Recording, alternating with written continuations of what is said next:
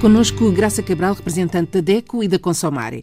Hoje falamos do Dia da Industrialização de África. É que verdade. dia é este? É mais uma efeméride comemorada em novembro. Novembro é um mês rico de efemérides mundiais, uh, embora seja direcionada à África. No fundo, o que é que se pretende com esta efeméride?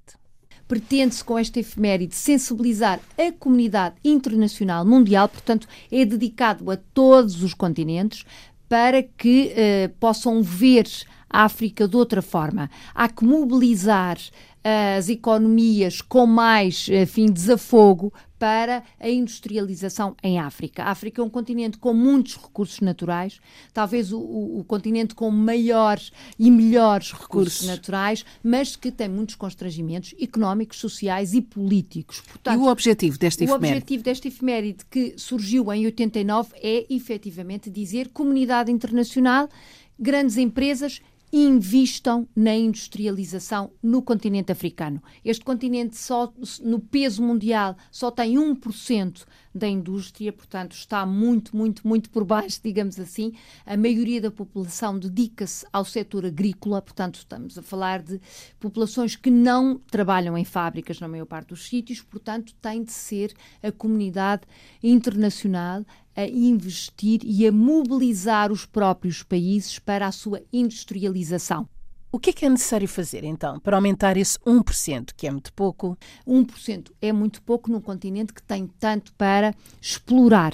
E eu utilizei a expressão explorar de propósito porque as Nações Unidas querem que esta, ou pedem que esta industrialização seja feita de forma sustentável, de forma inovadora, sustentável, que respeite os direitos humanos e dos trabalhadores. Portanto, estamos a falar de uma exploração amiga do ser humano, do trabalhador e amiga do ambiente.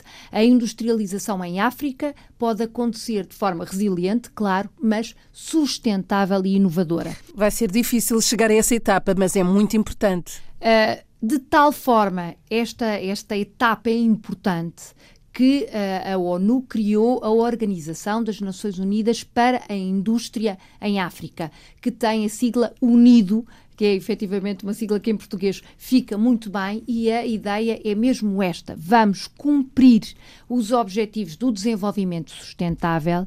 Para a Agenda 2030, e esses objetivos uh, resumem-se à frase que vou dizer: transformar o mundo, mas não deixar ninguém para trás.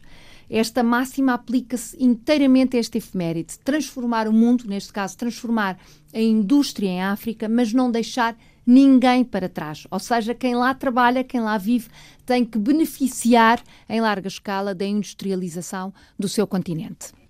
O que é que podemos dizer mais acerca desta efeméride? Podemos dizer que a DECO tem muita informação sobre uh, esta, esta efeméride no seu site, mais que a Consumare tem notícias sobre a industrialização da indústria, que as associações de defesa do consumidor uh, dos países africanos que falam português têm também informação sobre a industrialização em África quem tem uh, interesse até em conhecer este programa, saber como é que pode investir na indústria no seu país, pode recorrer a, ao site da Consumar e que nós prestamos todo o apoio. Para a semana.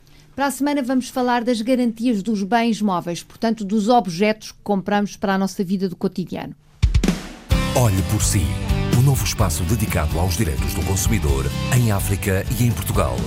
Coloque as suas dúvidas enviando o e-mail para o correio eletrónico olheporsi.rtp.pt e ouça as respostas na RDP África à segunda-feira, depois da uma da tarde. Olhe por si.